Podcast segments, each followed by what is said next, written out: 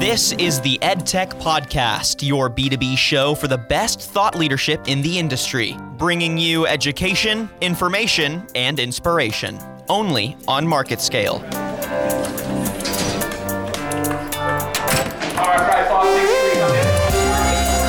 They're no longer sitting there with a pen and paper. Virtual reality is an interesting medium where students can access a wide range of content. Hello, I'm James Kent for the Education and Technology Podcast brought to you by MarketScale. Something I believe most of us today can relate to during this unprecedented moment in our lifetime is not only working from home, but working from home alongside our children, who are, many for the first time, learning from home through online education. It can be quite an adjustment for our kids. It's not just learning new technology and having to manage their classroom workloads on their own, but it's missing out on the social interactions that are so valuable to their development and well-being. For me, I have two boys, one in the second grade and one in the sixth. For the older one, he's, he's doing okay. He's able to manage his schedule, the classwork requirements, taking pictures of his assignments on his phone, sending them in, and going to various online classroom meetups. But for the younger one, he's struggling a bit. Uh, doing the assignments, even though they don't seem difficult or overwhelming to me, are a daily battle. He's resisting. He's a bit despondent. He just wants to be back at regular school, as he tells me. Amongst all the other challenges the pandemic has brought into my life, this one is probably the challenge that has me most stressed right now. In this new immediate age of online learning, what can educators do to break through to those who are struggling, and how can social emotional learning provide solutions? Here to speak with me today on this topic is Doctor Jane Moore and Crystal Smith. Doctor Moore is a lifelong educator and the regional P D lead and coordinator for the Department of Social and Emotional Learning for iStation, and Crystal is a third grade teacher at Chapel Hill Preparatory Academy in the Dallas Independent School District. Doctor Moore and Crystal, it's a pleasure having you both on the podcast today, and I'm very excited to talk to you. Okay. Thank you for having Thank us. You. Now, as a way of introduction, why don't we start with your background in education? Uh, Jane, we can start with you first. Well, uh, as you said, a lifelong educator. I've been in education now forty-two years, uh, classroom teacher, uh, moving to be a instructional coach in a large urban school district, uh, and then campus administrator. After I retired from the public school system, I went to work for iStation, which is a uh, technology education company. And Crystal? A sixteen-year um, educator. I've started out in the early childhood classrooms and gradually worked up into the upper elementary. Um, left the classroom for a little bit to become an instructional specialist with the early learning department in Dallas I S D, and missed the classroom, missed the kids, missed the interactions, and have been back in now for two years. Jane and Crystal, how did the two of you become acquainted with one another? Oh, that's funny. so, so about twenty years ago, yeah, it was right. Crystal's first year of teaching, and uh, she was a kindergarten teacher at the school I was an instructional coach at. Wow. Yeah. There's a ton of information we could dig into in terms of education, especially focused on K through twelve. But let's focus on the situation we find ourselves in right now. And that's the pandemic. You know, my kids are home for the duration of the school year, as I'm sure a majority of the kids across the country are. I know one of the things you do at iStation is work with educators to make their level of comfort with technology easier and show them how it can be an important tool in education. But now technology is an absolute necessity, and with many schools forced to shut down rapidly without a plan in place for online learning, I'm guessing it was a mad scramble for many institutions, as it was for my kids' school. What have you experienced in the past six to eight weeks? Uh, mad scramble definitely describes it. The many of the school districts were caught unaware. They were on spring break. Teachers are not at all familiar with what online platforms to be using with their children. Uh, it's just not something that they ever had to pay attention to for a long term. School districts certainly were not prepared for it, for technology. Nobody made sure that the kids took their, their devices home if they were one-to-one. Right. A lot of school districts, they were one-to-one, maybe in the uh, upper grades, maybe middle school and high school, but it hadn't trickled down to the elementary. And if they were one-to-one, those devices were housed at school. Then you get a variety of responses. Uh, I know I have my third grade granddaughter and my first grade granddaughter with me during this entire time. And so I'm actually living the stress that you are also feeling. Uh, and then Crystal as well has two children, but they the their teachers are both on different platforms. One uses Google Classroom and the other uses Seesaw. So as the parent, I'm sitting here having to juggle, oh, oh wait a minute, for you, I need to do this, and for you, I need to do this, and I don't know how to use those platforms. You're singing my song. Yeah, everybody is discombobulated. I mean, we are just uh, feeling it all out. But really, the first couple of weeks were the hardest. The kids' emotions were all over the place. They were crying. They were resistant. They wanted their friends. And how come this had to be this way? And once we got routines in place, and I have the luxury of working from home all the time. And so I had my routine down, but having them here absolutely uh, disrupted it. So, you know, we had to learn to merge, to restructure our day, and just to go with the flow. Yeah. So Crystal, you know, you're you're actively teaching a grade right now, I guess, from home. And then you have two kids that are also learning home and online. That's right. I have a third grader who, just like your son that's in second grade, needs more support from me um, than my freshman. I have a freshman in high school. And so he's able to get in and uh, maneuver through the programs perfectly fine. He is completely self-sufficient and independent. But my third grader, who's also just a struggling student naturally and is a hearing impaired student. So we've finding the balance between me doing school for my students, but also working with him at the same time has been the biggest challenge. And I think as a teacher, my biggest focus when going into this was, okay, I can maybe do Google Classroom, but is that the best for my parents? Will that be the easiest? No, wait a second. I can see a problem here. Wait, is Dojo the best? Is Seesaw the best?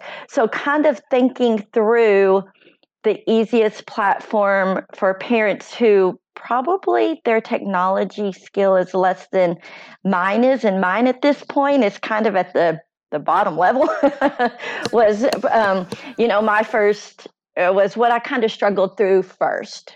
So let's talk about S E L, or social emotional learning. What is that all about? Well, social emotional learning is um, coming to understand and then applying your knowledge and skills and attitudes about emotions, and then how to manage your emotions, how to set and achieve goals, how to feel empathy for others, uh, how to make responsible decisions, and also how to establish and maintain relationships. Now, instinctively, are teachers integrating blended learning, or are these relatively new competencies that need to be rolled out? Personally, I don't believe they're they're new. The organizational structure of them may be new. You know, in the field of education, for as long as I've known it, we've always had some type of um, way to talk to our children, to reach their emotions, to have them handle their emotions. There was always some kind of program or uh, awareness we were uh, made of. But now there's an organization that most people use, and it is uh, the Collaborative for Academic, Social, and Emotional Learning, otherwise known as CASEL, that uh, has organized a lot of these lifelong skills into five competencies, making it more manageable or more uh, able for us to be focused on. And those competencies are self-awareness, uh, self-management, responsible decision-making, relationship skills, and then social awareness. On the social part, why do you feel that that's a key important part of a curriculum? It's life.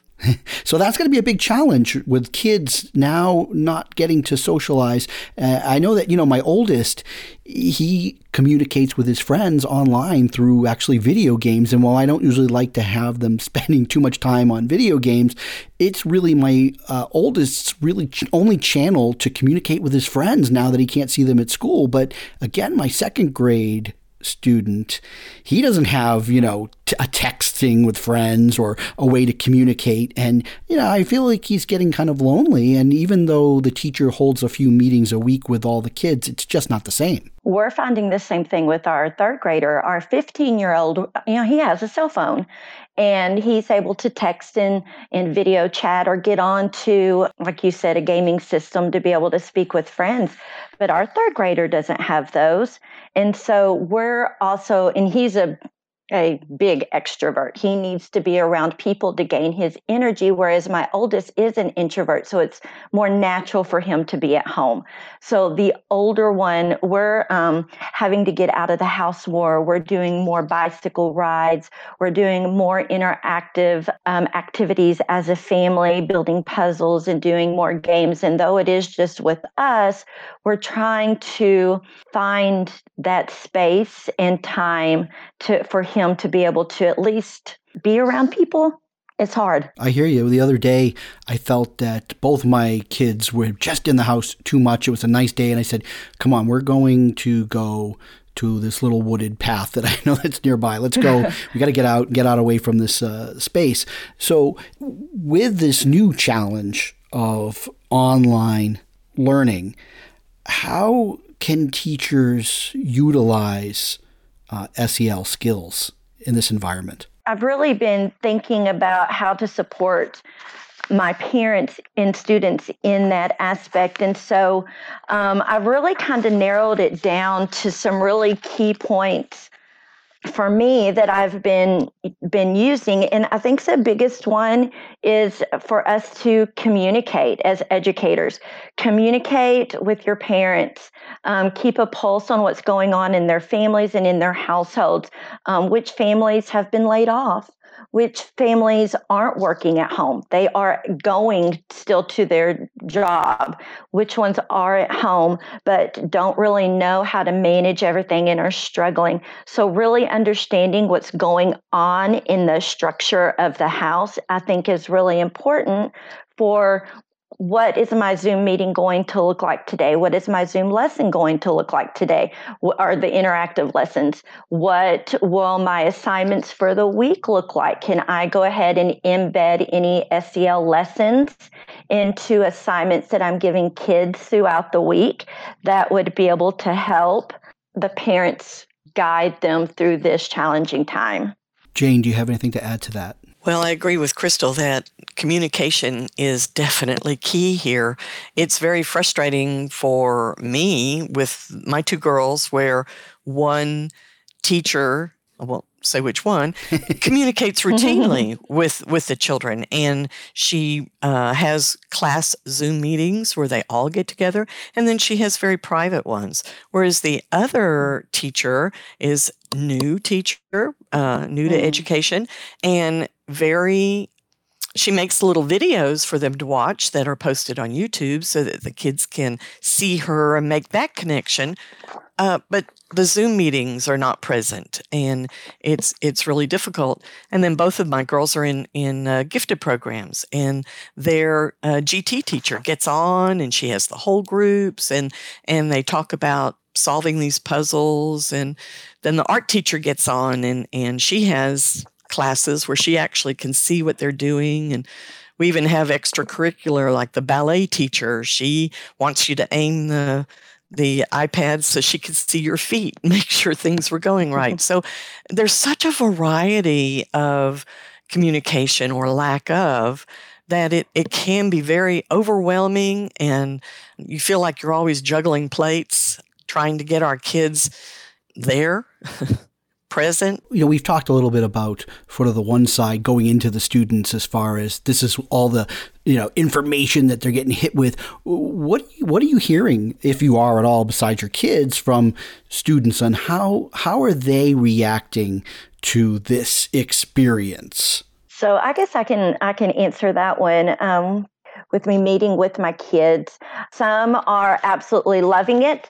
They're able to get in. They're able to do their assignments. They are the ones who have already developed really good organization and time management skills, or they have parents that have those skills that are, you know, making their kids do it.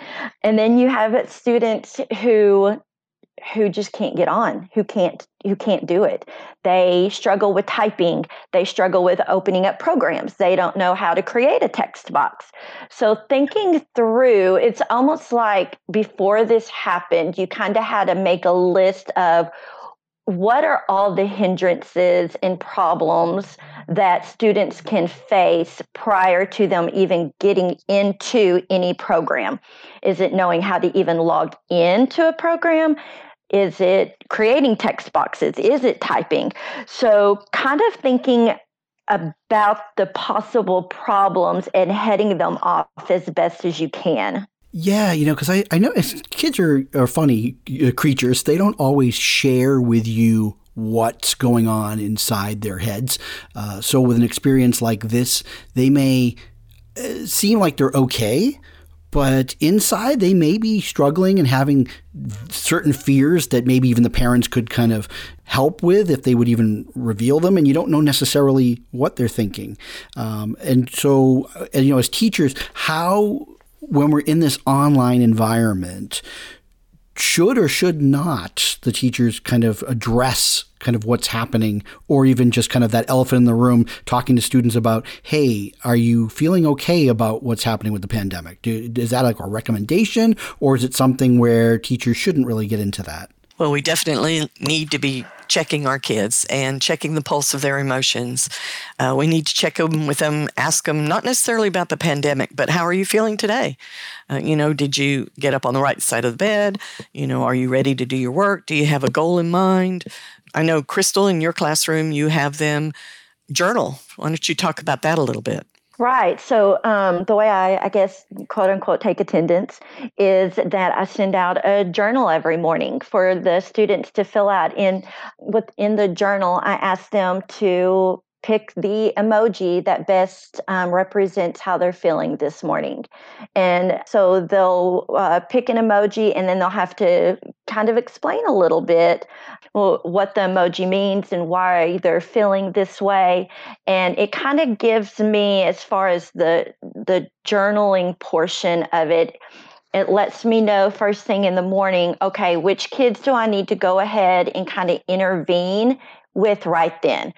I have one student who consistently puts a frowny face almost every day. I, I, and, that would be my youngest if I...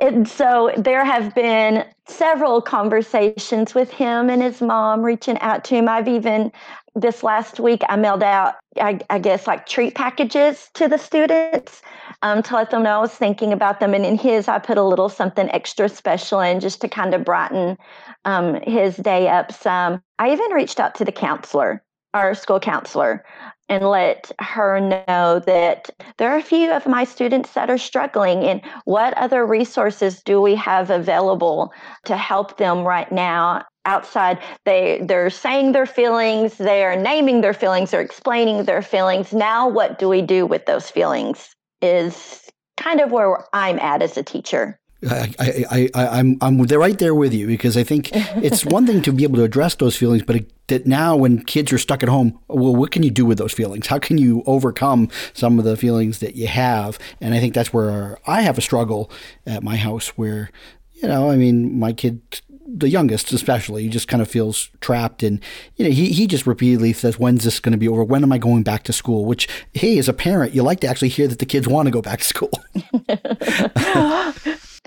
I think my, my youngest goes through that too. And so what we've done that's been beneficial for him, and it, it might work for other kids too, is instead of looking at it as this long duration, let's take it day by day. And what are we going to accomplish for today? what does our day look like? And it could even be, what does our morning look like? How are we going to just get through the morning? How are we going to just get through the afternoon and the evening? Okay, now today it's a whole new day. And it might feel repetitive and it might feel like it's dragging for the adults. But for the kids, I think having maybe a shorter time frame for them to get through might be easier than just thinking, oh my gosh, we have a whole nother month left, two months left, three months left. How are we going to do this? Well, let's just take it day by day and see what each day presents itself as. And I mentioned that where I'm from, we're, the school is home for the duration of the school year. I'm assuming that we'll be going back in the fall. I don't know. Uh, I'm hoping that my kids will be out of here um, in the fall. But uh, I, I'm, what I don't know is, I know that that's the majority of the country, but maybe not every of it. Where does uh, where does Texas stand at the moment as regards to the kids? I know that they're starting to get ready to open things back up, but does that also apply to the schools, or are they keeping the schools closed for the remainder of the year? We're closed. Yep. The governor came out, oh, what, almost two weeks ago and said there will be no more school openings this year. Right. You know, in a, in a business sense, looking at iStation, so, you know, there's now obviously no events or trade shows happening. Uh, what what what have you been doing at iStation to continue to be able to be a resource for educators? Or, you know, what's the best way for educators to reach out to iStation if they want to learn more information about uh, topics, things such as uh, S E L? Well, immediately iStation jumped in and gave the product away free to school districts so that all children had something that was productive that they could do at home, very engaging uh, and differentiated, meeting their particular needs. But also iStation created a COVID nineteen page right on our homepage that parents can click on. And there are videos right there that they can, just two-minute videos that they can watch that talks to them about what iStation is, that also tells them how to download the program. If you have a single sign-on system, how you manage iStation there. And then we are a company of educators for educators. So we jumped right in and had Facebook Live sessions where we went on and we gave parent tips on how to organize their materials, how to set up a routine, how to get the the day going, and how to maybe organize a desk area for the kids to work. Um, we gave them hints. We had all those ongoing for about fifteen days. So uh, as a company, we are jumping right in to help the parents. But then we also have the teacher side where some teachers may never have used iStation before, but now they have this tool that they really understand is going to be beneficial to their child, and they need professional development. And so we've been doing small one-hour webinars. We've been doing Zoom meetings with school districts and school district personnel, trying to orient them to the many resources we have and, and just the procedures and what you need to, to know about iStation and how to read a report, and then take the information from that real-time data and actually apply it to their lesson that they're going to be doing with the students. So we have another whole educator side uh, that has kept us very, very busy. I know in my own case, we have a support department that is wonderful. And you could call in and they will help you with anything and everything. But they were so overwhelmed the first couple of weeks, not with educators or districts having questions or issues, but with parents. Right. And even some students. We had some students call. uh, and so those of us that may not normally work in that department also pitched in and helped. And we were, we were answering some of the emails and calls that were coming in and trying to allay some fears and uh, shore up some systems so that all would go smoother with our, our students. Well, that's fantastic. Um, I mean, because that's one thing is if you have kids, uh, this situation, this pandemic uh, has giving you a new insight into what our children go through in, you know, their struggles and what, what they need to do to learn. And, and really, you know, if you weren't already appreciative enough of what the teachers do, this is certainly going to add a new level of appreciation because uh, I am, you know, many things, but I am not a trained professional in education.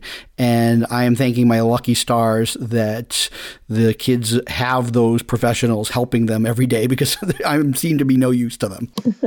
Crystal and I were talking about classrooms and, and children showing their emotion.